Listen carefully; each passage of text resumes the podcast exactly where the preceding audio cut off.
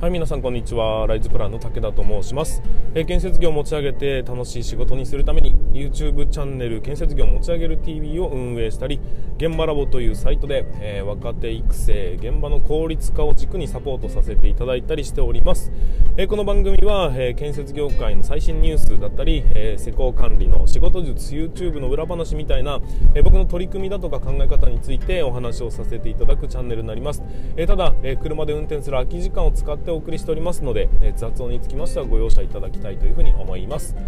えーと すいません。えー、本日は2022年3月19日ということで、えーと、本日北海道は雪ということになります。えーとなんかあれですね全国ニュース系のあのテレビ番組を朝ちらっとだけ見たんですけど桜が咲く咲かないってもうやってるんですね。なんかびっくりしちゃって。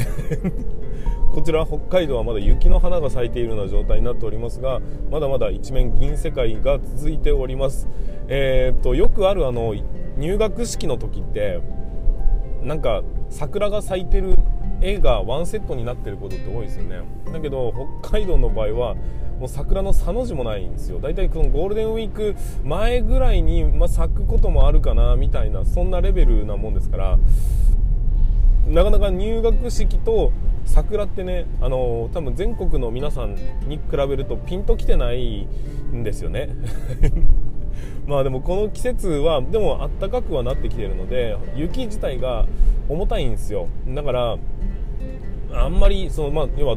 なんていうの周りがあったかいもんだから半分溶けたようなえーと、雪が降ってくる状況になるんですね。なので雪かきが非常に喉が喉が痛い腰が痛いなという話になっていきますがそして僕は昨日、えーと、ちょっとお酒を飲んで若干喉がガラガラしていますが えとその辺はご了承いただきたいなというふうに思っております。えーと、まあ、何を話しようとしたのかは、まあ、よく覚えてないんだけど もうグダグダじゃねえかっていうね。はい、まあ、そんな感じで、えー、と本日もスタートしていきたいなというふうに思います。それでは進めていきましょう。武田の作業日報。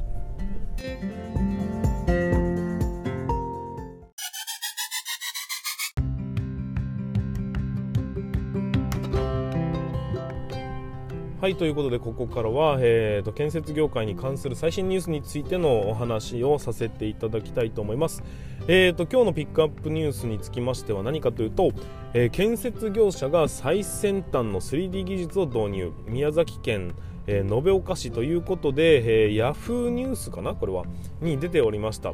えーと、ちょっとね、まあ、ざっくり概要をお話ししますと宮崎県の宮崎県延岡市の建設業者が最先端の 3D 技術を導入し業務の効率化を行いましたということで、えーと、やったことは何かというと、えー、レーザーだとかカメラだとかを備えた、えー、スキャン装置、まあ、3D のスキャン装置空間認識の、えー、スキャン装置を使ってえーと、地形だとか建物自体を移動しながら計測していきますよと。いうことと,、うんと、それをこう計測してパソコンに取り込むことによって、えーと例えばそのここからここまでどのぐらいの距離あるの？とか、えーと、このぐらいのどのぐらいの高さあるの？みたいなものが、まあ、最大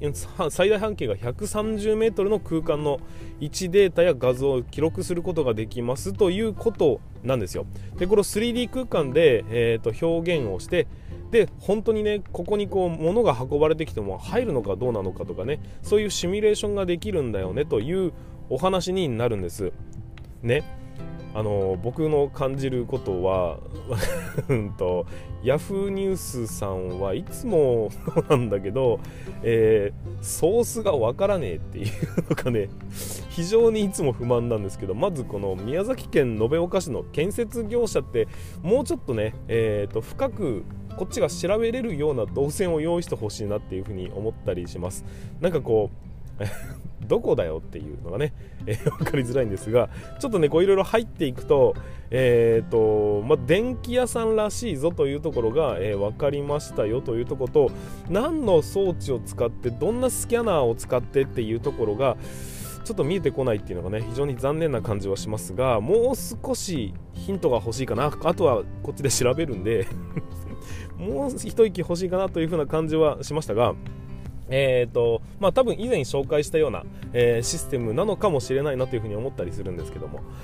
えーとこのね 3D スキャナーっていうので働き方改革っていうのがねどうもピンとこない人っていうのがたくさんいると思うんですよ。別にあの 3D でスキャンしたところで働き方改革と何がつながんだよと。むしろ仕事増えてんじゃねえかよというふうに思う方もいらっしゃるかもしれないです。えーと例えばですねうんと、まあ、僕ら現場監督現場監督の仕事でいくと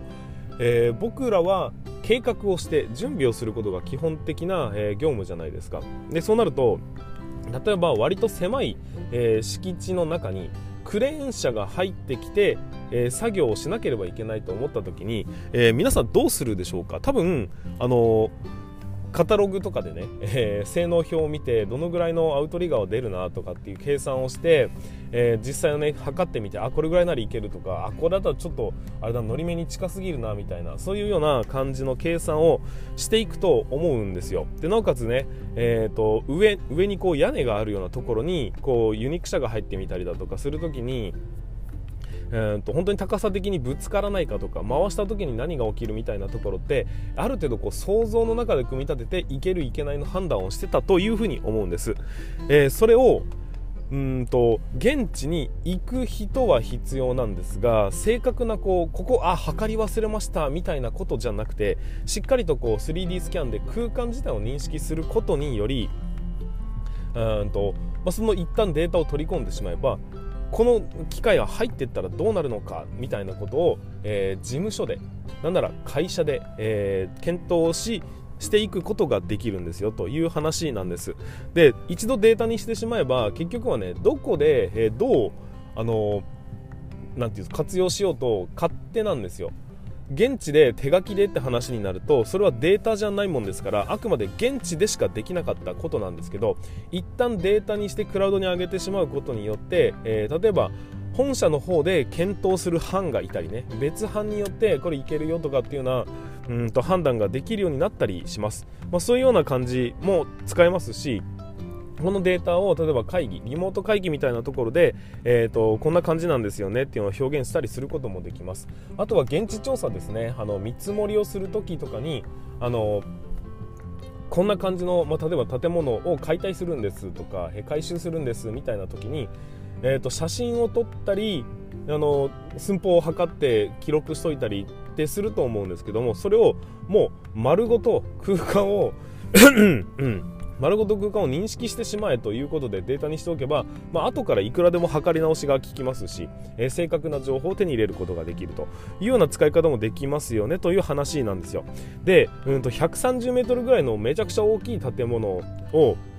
今まではざっくりこう計算計測したり写真撮ったりするのに、えーとまあ、その設計をするレベルまでねやると今までは、ね、5日ほどかかってましたというところからスキャナーの採用によって1日に減らすことができましたよということなので、まあ、これは立派な、えー、働き方改革だよなっていうふうに思ったりします。この空間認識っていうのは、うんと最近ではこう iPhone だとかの、うん、とアプリでさらっとできるようになってみたりこの間僕、えーと、とツイッターでリツイートさせてもらったんですけどもそういうような、えー、簡単に空間が認識できる。自分の部屋ぐらいだったら iPhone クラスでいけるよと、えー、それをちゃんとした、ね、専用の機械を使えば、えー、半径 130m ぐらい360度いけますよというのがうんとこの歌い文句なんですよ。非常にねこれ、まあ、使い勝手がわからないんですけどもうまく使いこなせればいろんな使い方ができるよなっていうふうに思ってえー、見たニュース記事でございます。まあ、こういうね、えー、まあ、これは多分うんと話によると、え経済産業省から生産性向上の実績のある企業に選ばれたという会社らしいのであの結構得意な得意なってそのうんと特殊なかんその取り組みだと思うんですよ。今今はまだね。でもこれからどんどんどんどんこういうのがね進んでいってこういう先行して、えー、いろんな実験をしてくれる人たちの成功事例失敗事例みたいなものをこう業界で共有することができるようになれば、えー、これどんどん普及していく話になっていくよなっていうふうに思ったりします。だからやっぱり建設業界はこうもっとね情報をガンガン出していってほしい。こういうニュース記事っていうのもそうなんですけども、えー、こういうニュース記事ではこうざっくり概要が分かってえー、そこの調べていく動線を用意しといてもらえるとえ何どんなことしてんの？どんなものを使ってんの？っていうのを調べるときにはその会社の方にね、えーと、アクセスをしたときに、えー、各会社が取り組みに関してこう情報を出している。だからこれでね共有ができますよねっていうような感じにな広げ方、まあ、情報のネットワークみたいなものを業界全体で作っていくことが、まあ、これからの建設業ね必要なんじゃないかなって思ったりします。そのぐらい、えー、新しい技術というのは、まあ、皆さんのね、えーと、働き方を助ける技術でもあったりしますんで、えー、そういうようなことでね、え、情報共有情報の発信みたいなところにもう少し力入れていただければなと思った、え ニュース記事でございました。ごめんなさいね。はい、ということで、えーと、今回のピックアップニュースにつきましては、えー、宮崎県の建設業者さんが最先端の 3D 技術を導入しましたよという記事になります。3月18日の記事でしたね。はい、ということで、ぜひ皆さん参考にしてみていただければなというふうに思います。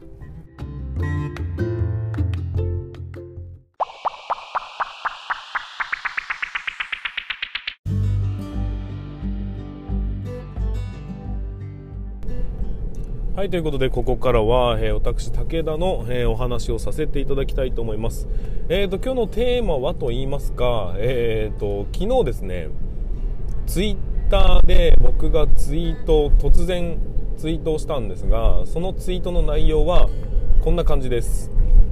明日やろうはバカ野郎。あのした突然っていうような感じのツイートをしたんですけどなんか知らないけどいいねがいっぱいついてましたがあのちょっとですね思うところがあってあの何にも関係ない何の脈絡もないツイートをさせていただいたんですが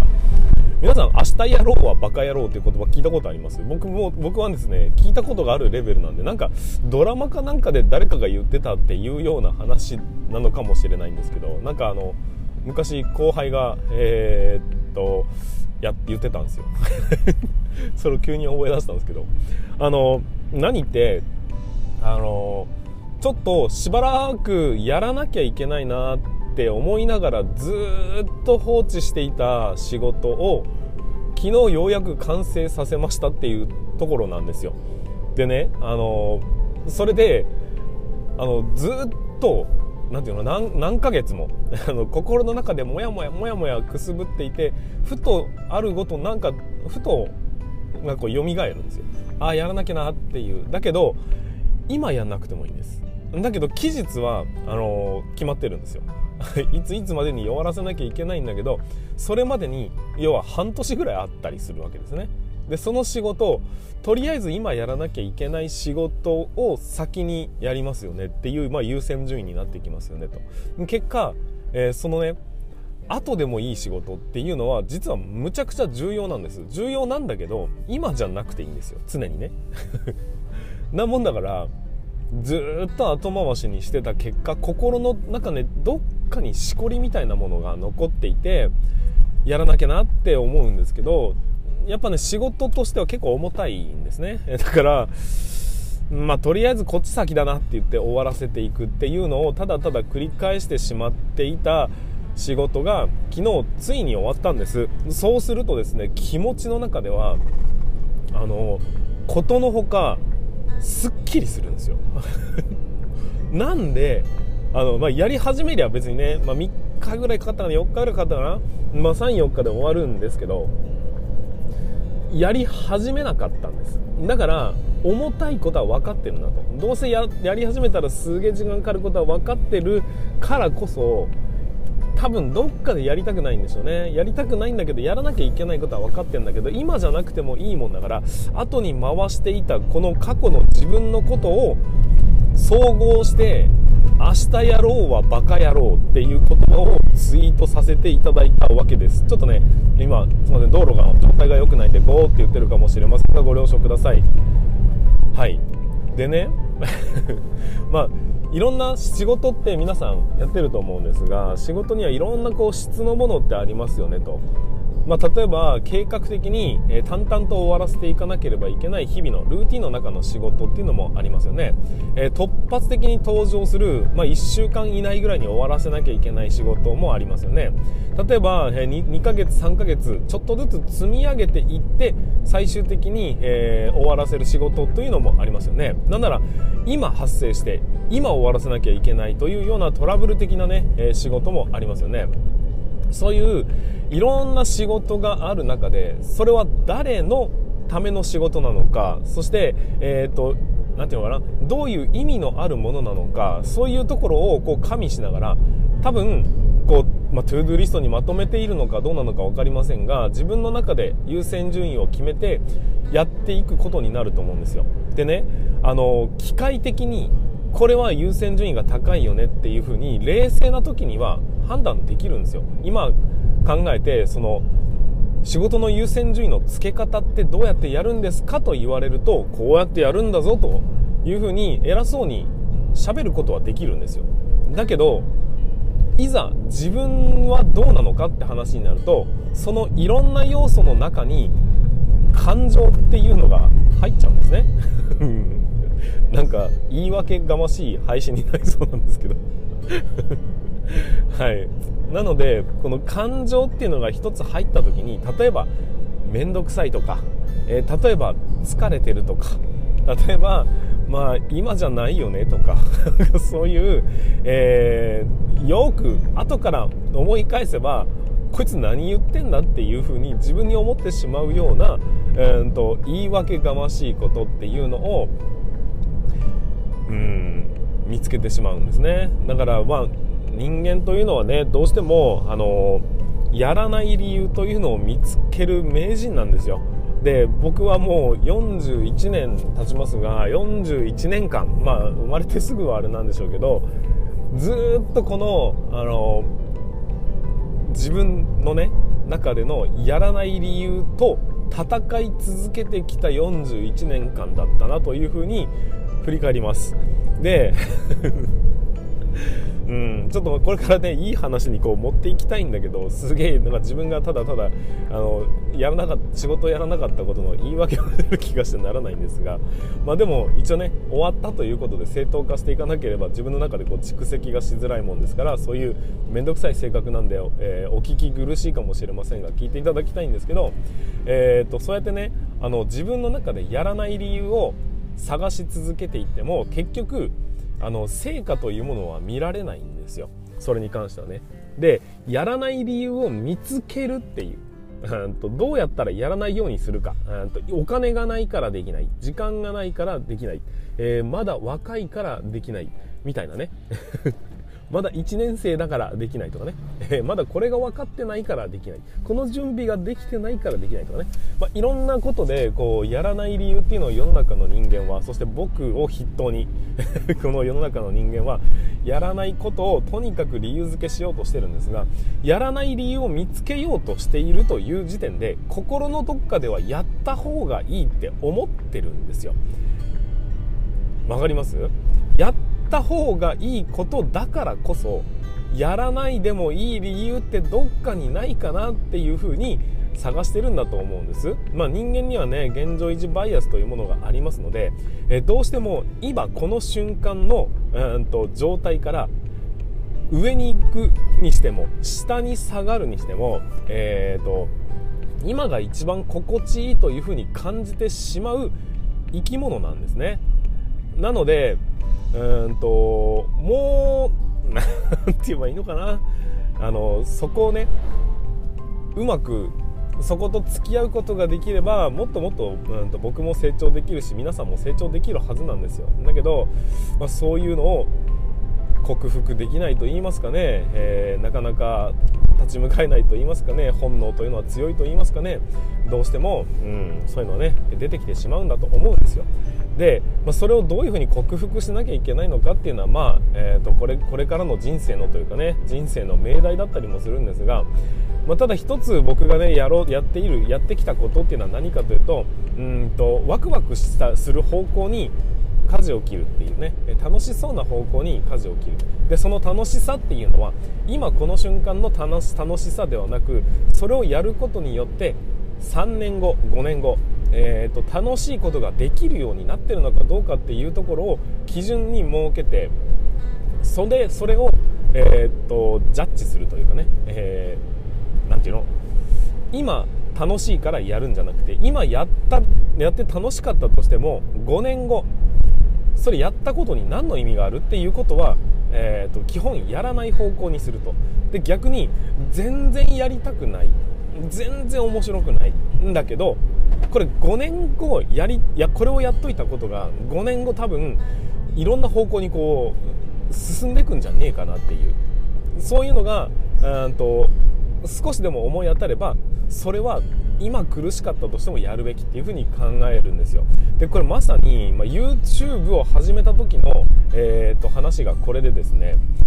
もともとやりたくなんて全くなかったんですよ。だけど YouTube をやることによってね、まあ、自分の考えを知ってくれる人が増えるとか自分のことをうんと、まあ、見つけてもしかしたらこう、うん、共感してくれる人がいるかもしれないみたいなね。そういうところからやりたくはないんだけどでもやることによるメリットが5年後ぐらいに出てくるメリットというものが計り知れないなというふうに判断したからうーん、まあ、やりたくないけどやるかっていうことに、え舵を切ったんです。そして今現在そのね、え YouTube というのが割とこうキーになってきてるよねというふうな、えー、良い面が実際にこう目が出てきているということになるんですよ。だからその時の判断は間違ってなかったしやりたくなかったことっていうものこそやるべきことなんだなというふうに考えるうんきっかけになった部分にもなったりしますけどもまあそういうふうにね、えーと、やりたくないことっていうのでしかも今やらなくてもいいことってあるんですよ。だからそうそういうふうなのを見つけてしまうと後回し後回しにしてしまうんですがでも心のモヤモヤっていうのはどっかでこう残ってるんです。あの一級建築士を受けようとしてた時のあれと一緒だな、えー、ずっと1年間勉強しなきゃなっていうのがどっかに引っかかるんです。あのお酒を飲んでる時にも俺こんなことしてていいのかなってずっと思うんですよ。あの感覚は結局合格しないと晴れることはなく数年間あのモヤモヤと戦い続けたんですけどあの感覚をうんと味わいたくないなと思ってるのに結局やってしまう自分と、まあ、これからも戦っていくんだろうなというふうに思います。まだね、えーとまあ、今はね旦すっきりしました。でここからまた自分なりの課題を見つけてクリアしていくことになるんですが、まあ、少しでもやりたくないけどやんなきゃいけないことも大事にしながら当然今やらなきゃいけないことに注力しながら、まあ、その、ね、バランス感覚を失わないように頑張っていきたいなというふうに思った次第でございます。なんかダラダラダラダラと今日喋ってしまいましたが大変お聞き苦しいこの言い訳がましい配信最後までお付き合いいただきまして本当にありがとうございました。まあ参考になるのかどうかわからないですけども分かるって思う人は、まあ、ぜひね、えーと、DM いただければ嬉しいですし、えー、Twitter だとかでねシェアしていただけるとありがたいなというふうに思ったりします。はいということで本日の配信につきましては以上になりますよと。いうことで、えー、卒業シーズンになっていきますが出会いと別れのシーズンでもあります、えー、新しい出会いを大切にしながら、え今後ね進んでいきたいなというふうに思いますのでぜひこちらの方もよろしくお願いいたします。ということで全国の建設業の皆様、え最後までご視聴いただきましてありがとうございました。本日も頑張っていきましょう。それではご安全に。